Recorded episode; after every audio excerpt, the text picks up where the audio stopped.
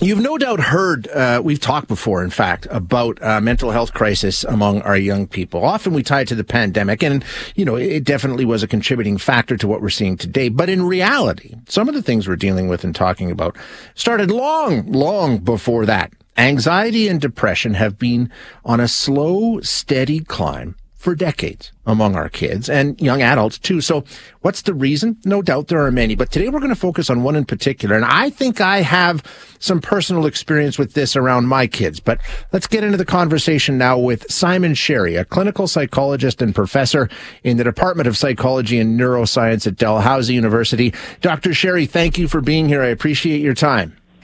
My pleasure, Shay. Glad to be here. I, am really, I'm really interested in this because, like I say, I've got two kids, and I and I saw this in one of them actually about five minutes ago. But to start, uh, this is a situation that has unfolded over for many, many years. Right, this increase in anxiety and depression. We've seen it happen.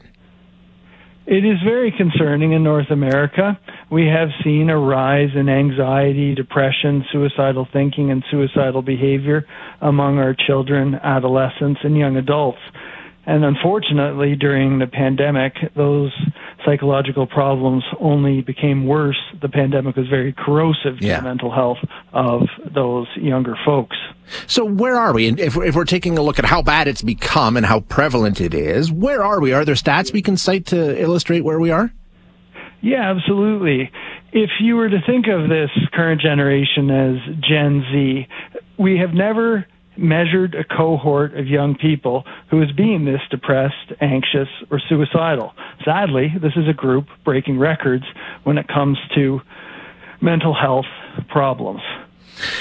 So you make uh, a hypothesis in a piece that you recently wrote that I love, saying, you know what, we've done this to ourselves. We've turned our kids into these anxious people by being too focused on safety and being too, you know, how would you describe what we've done to our kids? It started out with the best of intentions. Sure. We took the lead out of paint. That's a great idea. We want kids buckled up. Absolutely. Let's not smoke around them. Great idea. Throw a helmet on them when they go for a bike ride. We want to protect the physical safety of our children after we largely achieved those important aims, then there continued to creep an emphasis on safety. So now all of a sudden it's not safe to toboggan, it's not safe to play by yourself, it's not safe to overnight at a friend's house. We've become unduly concerned with the safety of our children, and some parents clearly are overprotecting their children, whether they're helicoptering or snowplowing. They're too much involved in their children's business. So is that transferring our own anxiety onto the kid? We live in an anxious era, whether it's mainstream media, perhaps especially social media. Fear transmits itself readily in this day and age. And so overrepresented in our head are certain heinous crimes.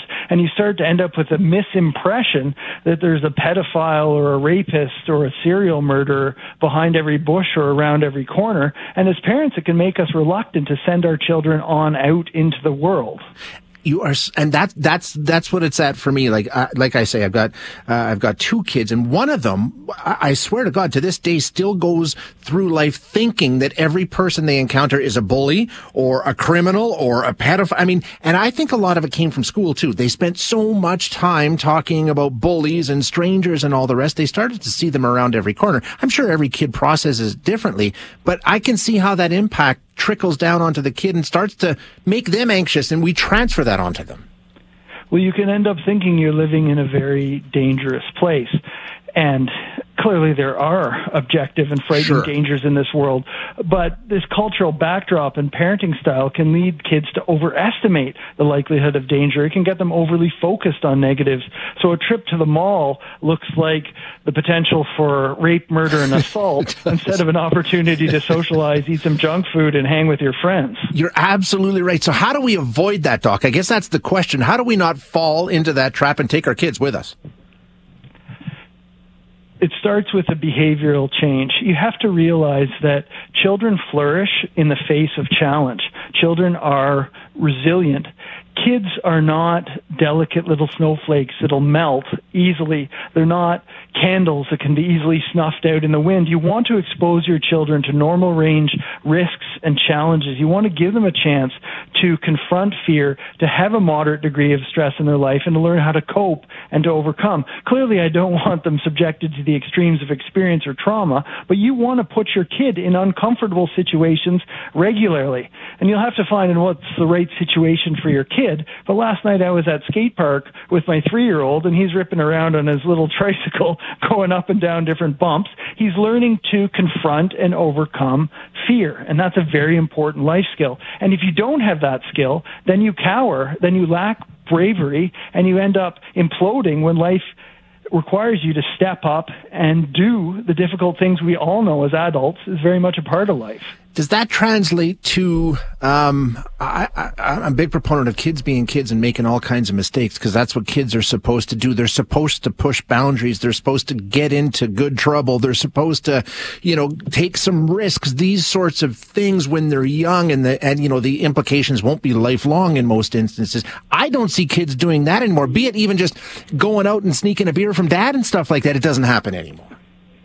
It's interesting that you say that because this Gen Z, if we might call them that, the tweens, teens, and young adults who might be in university now, they're slow to get a job, they're slow to drive a car, they're slow to have sex, they're slow to drink alcohol. They're slow to engage in dating compared to previous generations. And there's some pros and cons in that. For sure. instance, this generation has a much lower teen pregnancy rate.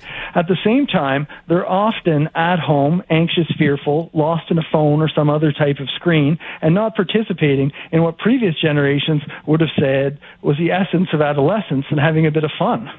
So how do I mean? If you're a parent and you can see this, what do you do? I mean, you can't kick the kid out into the playground when they're little and say go. I mean, I, I guess we kind of did when I was a kid. We left the house at eight in the morning in summer holidays and didn't get back till the lights came on. You know what I mean? And it was a different time. Is it that simple? Just saying that's it. Put the phone down, go out and enjoy the world.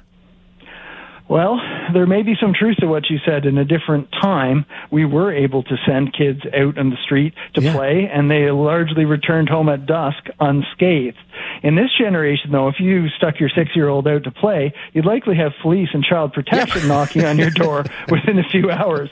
So we need to shift some cultural attitudes again to realize that keeping kids at home, confined to a screen, is more harmful to them, and we're setting the stage for the development of depression and anxiety, and that free, unstructured play and the like is really good for children. Uh, and I think that's the key takeaway, right? Is and, and you put it in the piece so well. Uh, you know, just because you feel unsafe doesn't necessarily mean that you are unsafe. And sometimes it's okay to sort of be there and overcome that and sort of expand the where you feel comfortable.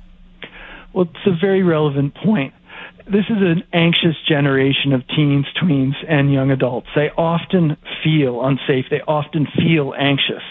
However, that doesn't mean they're in any sort of objective yeah. danger they're feeling unsafe, but it doesn't mean that they are they unsafe.